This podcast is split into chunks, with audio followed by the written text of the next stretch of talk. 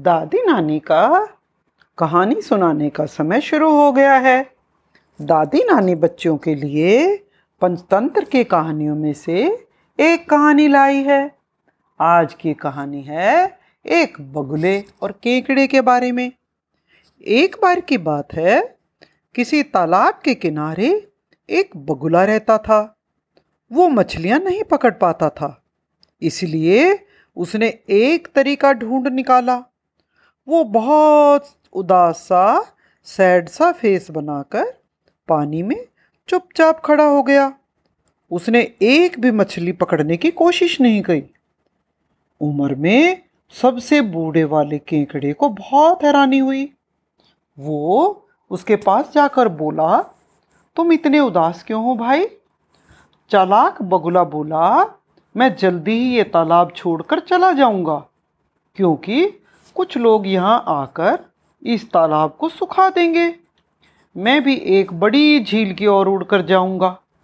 ये सुनकर कई मछलियाँ जो सुन रही थी, वो घबरा गई और बोली, कृपया करके हमें भी बचाओ। हम तो बिना पानी मर जाएँगे। बगुले ने खुशी खुशी उनकी बात मान ली।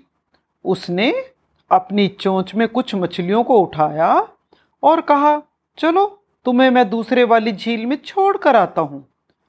कुछ दूर जाकर वो एक काली चट्टान पर बैठकर आराम से सारी मछलियाँ खा गया। उसने तालाब के काफ़ी चक्कर लगाए और इस तरह मछलियाँ खाता रहा।